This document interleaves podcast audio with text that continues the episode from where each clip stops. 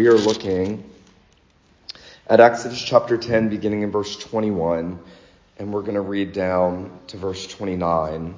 Exodus 10, 21 to 29. Then the Lord said to Moses, Stretch out your hand toward heaven, that there may be darkness over the land of Egypt, a darkness to be felt.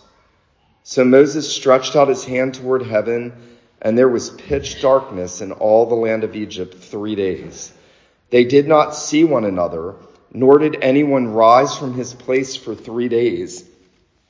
But all the people of Israel had light where they lived. Then Pharaoh called Moses and said, Go serve the Lord. Your little ones also may go with you. Only let your flocks and your herds remain behind. But Moses said, You must also let us have sacrifices and burnt offerings, that we may sacrifice to the Lord our God. Our livestock also must go with us. Not a hoof shall be left behind, for we must take of them to serve the Lord our God, and we do not know with what with what we must serve the Lord until we arrive there. But the Lord hardened Pharaoh's heart, and he would not let them go. Then Pharaoh said to him, Get away from me. Take care never to see my face again. For on the day you see my face, you shall die. Moses said, As you say, I will not see your face again. The grass withers, the flower fades, but the word of God endures forever. Well, Whenever Anna and I have vacationed at her grandmother's home at the beach, one of my favorite things is to sleep in because I so rarely get to sleep in. And and she her grandmother has those blackout blinds. And they're amazing because no light gets in the room. And they're only amazing till you have to get up in the middle of the night to use the restroom and you're kicking your shin against a bedpost. And then they're not amazing. That's the closest thing I have ever experienced to being in thick felt darkness. You literally cannot see anything in front of you, and it's a bit terrifying. You don't know which direction you're in, you feel spun around, you have no idea where you are. Now, most of us have never been in a situation where we've been in any kind of darkness like that. Um, and so it's hard for us to understand when we come to the ninth plague why this was such a severe judgment plague. There is, in one sense, in, in a sense, there's an exponential increase in the plagues until that tenth plague, the death of the firstborn son, which is, of course, the most grievous and the one that God ultimately uses to cause Pharaoh to drive his people out of the land. But the tenth plague, like the first plague, is very interesting because we're going to see tonight it has echoes of creation coming undone. It has echoes of what was a blessing becoming a curse. God undoing creational blessing in bringing this judgment on Egypt and in showing them that he was the God who had power over every aspect of creation. I want us to consider just three things tonight when we look at this. First, I want us to consider darkness over the land. Then I want us to consider darkness over the heart.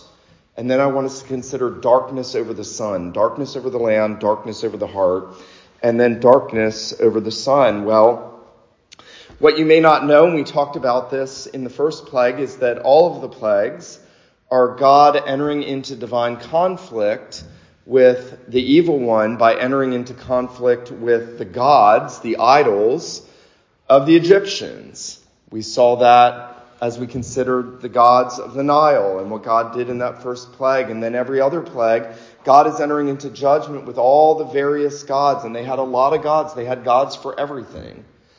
And the majority of their gods, the majority of their idols had to do with creation, the things around them, where they got their sustenance, where they got their provisions, where, where they found their comforts and their securities, and, and they attributed to inanimate objects deification. And when we come to this ninth plague and the last of the creational plagues, before the death of the firstborn, it would help us to understand that, that really um, God is striking a blow at the, the God of the Egyptians who was the supreme God, Amun Re. Now you've probably heard that name. That was the God that they, they wrote songs about and they sang songs to and they offered homage to. And They believed that he was the supreme ruler, that all things had come from him, that he was a self-sustaining God, and the sun was the emanation of Amun-Re, because the sun gave light and warmth. It caused uh, it caused growth. It, it was it was the most important next to the Nile of all of the sustenance providing aspects of creation. And Pharaoh was himself considered the son of Amun-Re. When he died, the next Pharaoh would be considered the son of Amun-Re. He was worshipped by the people. He received that worship as a sort of an avatar of Amun-Re. And so you can understand now why this would be significant. What is the one thing that God could do to show that he is sovereign over all things and that he is going to be victorious no matter what, except strike a severe blow to the supreme idol god of the Egyptians. Phil Ryken put it this way like most Egyptians, Pharaoh was a sun worshiper. More than that, he was regarded as the son of Re, the personal embodiment of the solar deity. Egypt's king was Egypt's god. As the incarnation of Amun Re, he maintained the cosmic order. That's why this is so significant because if God can darken the sun so that there is no light, if God can remove all the light from the heavenly bodies and cast a great darkness over Egypt, that then then Pharaoh himself cannot say that he is really and truly the son of this God, and that God is shown to be no God at all. What's interesting here is the Egyptian magicians cannot replicate this plague. Remember, there were those replications where, ironically, they were just making the plague worse by heaping up more frogs and whatnot. But with this plague, this is something that God alone can do. Um, another writer puts it this way At the kernel of the civilization stands a special relation between the divine father figure of the sun god, ruler of creation, and his solidarity offspring on earth, the reigning king in Egypt. Within the reign of each king, he alone appears as the living representative of the sun god on earth and enjoys unique sovereignty in the practical exercise of power. Here, God is asserting his sovereign power. And God is telling Pharaoh in no uncertain terms, I can do everything. I can even remove all of the light from every place. Now, why would that be such a severely felt plague? Now, here, remember the language is that God was going to, to put a darkness over the land of Egypt, a darkness to be felt, a thick darkness. Well, that would be significant because in absolute darkness, you can't go out and find food. You can't do your everyday activities. You can't see anything around you. You can't interact with others. You're defenseless. Someone could have come and assassinated Pharaoh at that point. That there's an absolute helplessness when all of the light is taken out of the way. And so, no doubt, there would have been extreme desperation this three day period and not knowing when is this going to be over? Is this going to continue for months? Um, there would have been an extreme sense of fear and desperation. But God is not just exercising sovereignty over Pharaoh and over Amun-Re. He is also, as we noted last time, he is also uh, sending creational curses. He's sending creational curses. Remember, the Bible opens, doesn't it, with those words um, in the beginning, God created the heavens and the earth, and the earth was without form and void, and darkness was over the face of the waters, and the Spirit of God was hovering over the waters. And then God said, in that first creative fiat, God said, Let there be light. What's the first act of blessing? It's the light that God causes to break into the darkness. Now, He does that because He's going to want His glory in creation to be on display. He does that because once he puts man in that habitable world, he wants him to see his glory, right? The psalmist says the earth is full of the glory of the Lord, right? The heavens declare the glory of God. The earth shows forth his handiwork. Here, God is taking away the blessing in a sense. He's, he's saying instead of blessing, there's cursing. That, that what you deserve is cursing. So here in the ninth plague, God is calling our minds back to the very first creative fiat. Listen to this. One writer put it this way. I thought this was so helpful The plagues are creation reversals. Animals harm rather than serve humanity. Light ceases and darkness takes over. Waters become a source of death rather than life. The climax of Genesis 1 is the creation of humans on the last day, whereas the climax of the plagues is the destruction of human beings in the last plague. Isn't that interesting? He creates out of waters, first plague. He turns the waters into blood. Ninth plague, he brings light into darkness. He takes the light away and he sends darkness. And that final plague, the crown of creation, human beings, image bearers of God, and he is going to strike at that very vital point in bringing this judgment curse on the enemies, on his enemies and the enemies of his people. Um, that writer goes on to say each plague is a reminder of the supreme power of God who holds chaos at bay, but who, if he chooses, will step aside and allow chaos to plague his enemies. He will step aside and he will allow chaos to plague his enemies. Darkness, in this sense, as a curse, denotes the removal of any of God's bountiful, blessed presence. Now, this is why Jesus is going to call eternal punishment outer darkness. That's the same reference. That's, that's what this is a prelude to. That, that while hell is more than outer darkness, it is not less than that. That is the figure that Jesus is going to use when he speaks about eternal punishment. They'll be cast into outer darkness, away from the blessed presence of God, away from his sustaining grace and mercy, away from his bounty and his goodness. Um, remember, we talked in our sermon on the first plague about the fact that God is accomplishing so many different things by sending the plagues. Yes, he's judging Egypt, but he's also calling Pharaoh to repentance, isn't he? He's giving him opportunities to recognize who he is. He's giving him opportunities. Think about this. When the darkness was removed, Pharaoh should have fell on his face and worshiped. When he again saw the bounty of God, the goodness of God, the provisions of God, he should have said, Yahweh is the true and living God. He should have said, This is the only God. You know, when God turned Nebuchadnezzar into a beast, he finally acknowledged who God was. That, that would have been the right thing for Pharaoh to see when God restored the light and the creation blessing.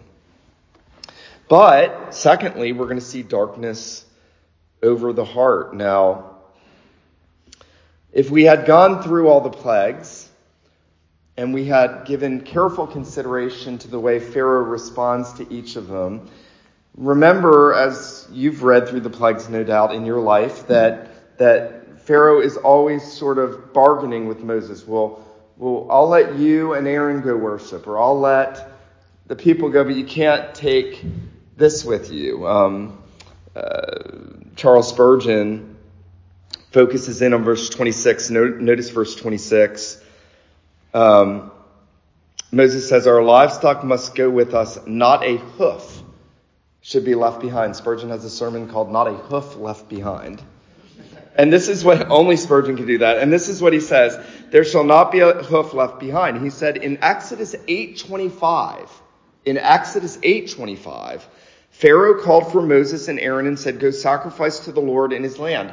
That's Pharaoh's first proposal. Pharaoh's saying, "I'll set the terms. I'll be the, the maker of the art of the deal. You can go and sacrifice and then return." And then Spurgeon says we find him saying at the 28th verse, I'll let you go that you may sacrifice to the Lord your God in the wilderness, only you shall not go very far away. Pharaoh then makes another provision. I'll control the outcome. You'll do what I say. And then Spurgeon points out that that was the second of Pharaoh's compromises. And he says in the 10th chapter, in the 8th verse, you have the third. He says, Go serve the Lord your God, but who are they that, that shall go? He adds, Go now you men, and serve the Lord. And Pharaoh's fourth and last proposal is in the 24th verse of the 10th chapter when he says, Only let your flocks and herds stay. You see, there's this incremental, Pharaoh wants to control the outcome. And that means there's darkness over his heart.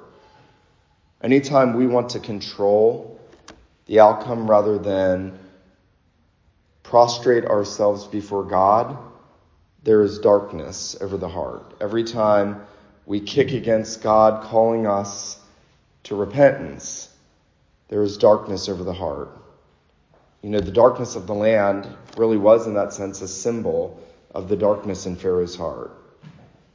Um, the Apostle John is going to pick up on those themes, right? Light and darkness, a lot. And he's going to pick up on what the Lord Jesus says that men love darkness rather than light.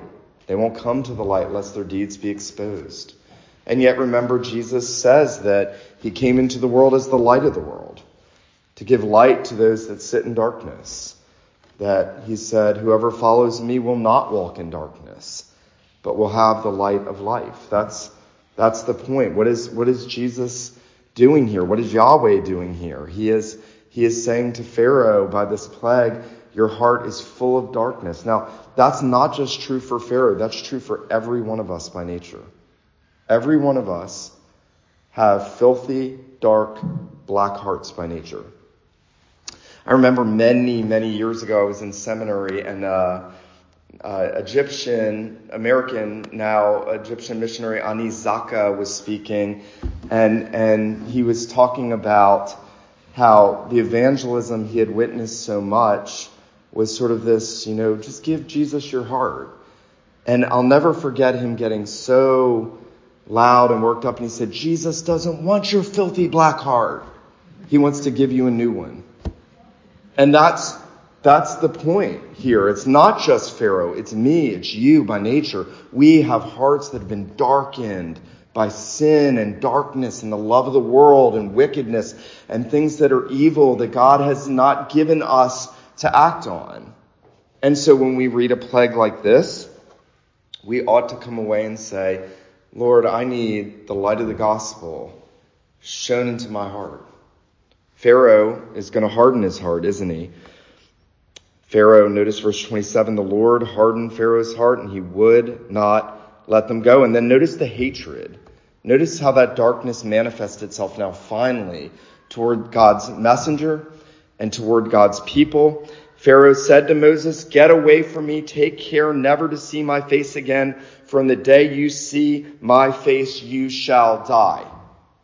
Now, to this point, Pharaoh has entertained, but now Pharaoh shows exactly what's in his heart, exactly what he thinks about God's people, and in how he speaks to Moses, exactly what he thinks about God. You know, there are no men women, boys, or girls who are just kind of estranged from God. The language that Paul uses in Romans and Ephesians is that by nature we are enemies. We are enemies. We are, we, we are hostile. We are, we, we, we hate God, Paul says in Titus, by nature. Haters of one another and haters of God. That's hard for people to come to terms with. You know, I, I think anytime any of us really truly have come to Christ, it's because we've realized I'm not just just outside, I am actively in opposition to God. Now, no one's sitting around in their hearts and saying, ah, I really hate God. Some people do, not many people, but our lives reflect that. Pharaoh's words reflect it. His treatment of God's people reflect it. The fact that he wants to oppress them uh, affect it. Why is Pharaoh so intent on oppressing God's people? Yes, it's for production. Yes, it's for free labor. Yes, it's for everything that he wanted evil out of it. But ultimately, he was oppressing God's people because he wanted to oppress God himself. Somebody said to me many years ago, I'd never thought about this the reason people want to slaughter babies in the womb and the reason why people oppress a people group with a different ethnicity than them is because they are both made in the image of God and men hate God so much they want to eradicate and oppress his image. That's very potent. Don't miss that. Pharaoh stands out here as a, an example of the pinnacle of what man is by nature in relation to God and even that severe plague will not cure his heart. Now, um, what, what should this do for us? Well, it should do several things. One, I need to come to terms with the fact and I need to go to the Lord and say, Lord, my heart by nature is dark. I love darkness far too much, and I need the light of the gospel.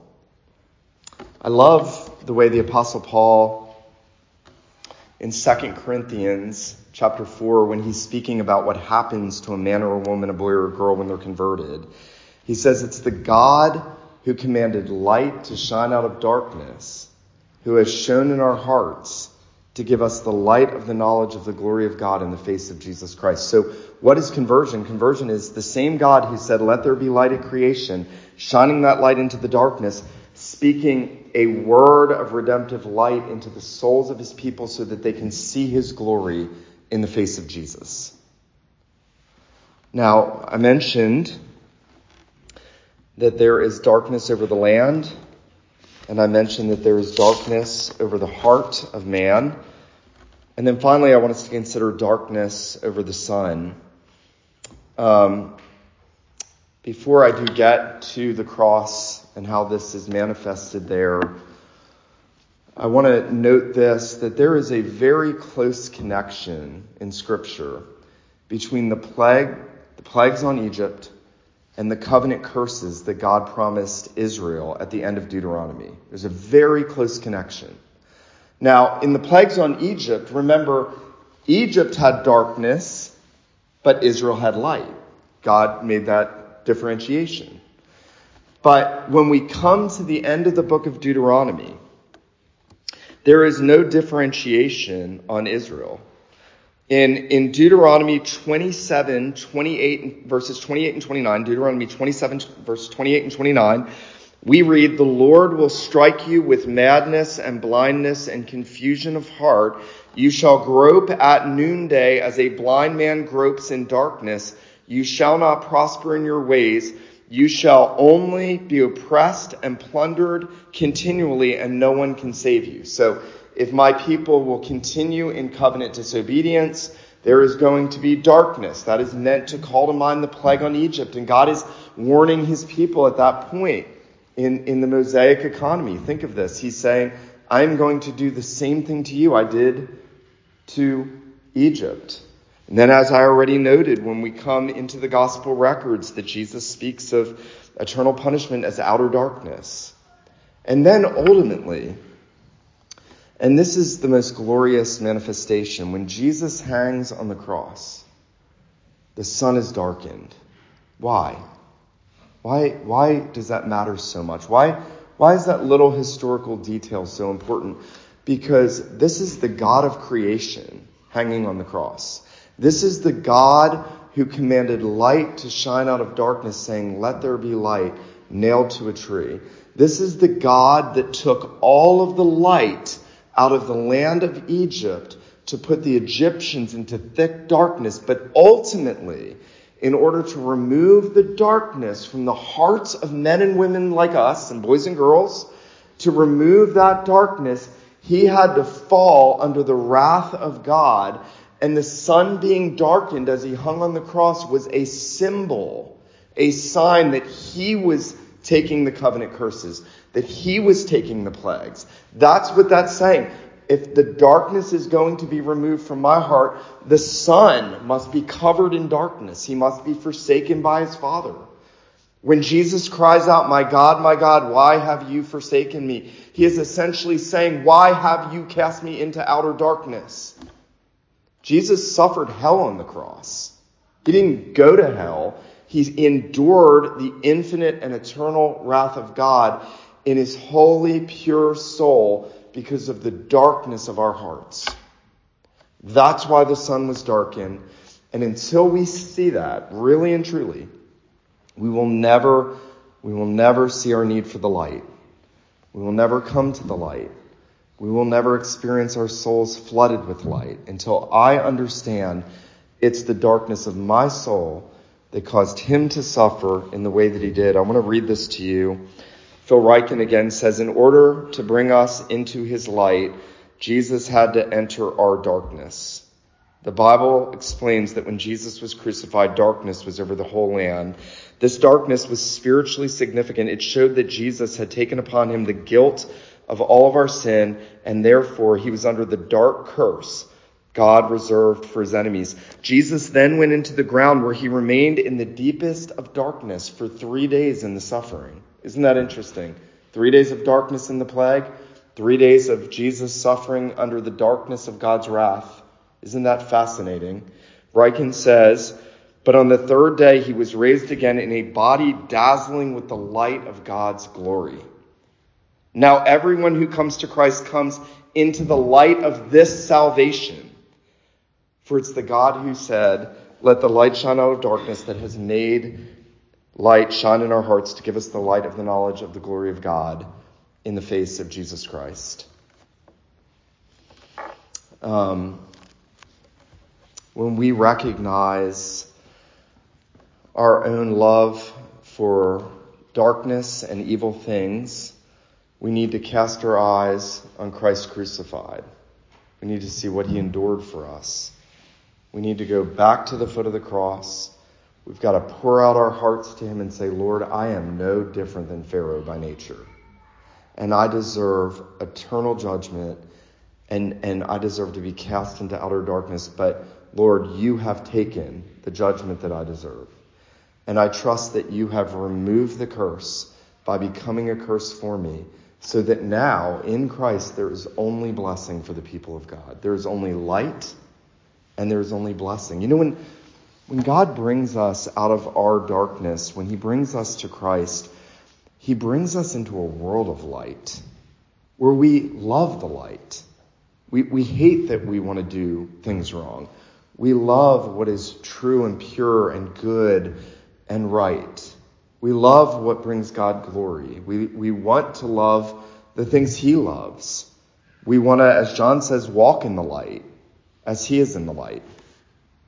I hope that you'll be encouraged tonight as we consider these things that we won't just look at these plagues as something that happened over there to those people at that time, but that we'll see the spiritual benefit that these have for us. God is calling you, wherever you are tonight, and I don't know if you're living in darkness, wherever you are, God is calling you out into the light.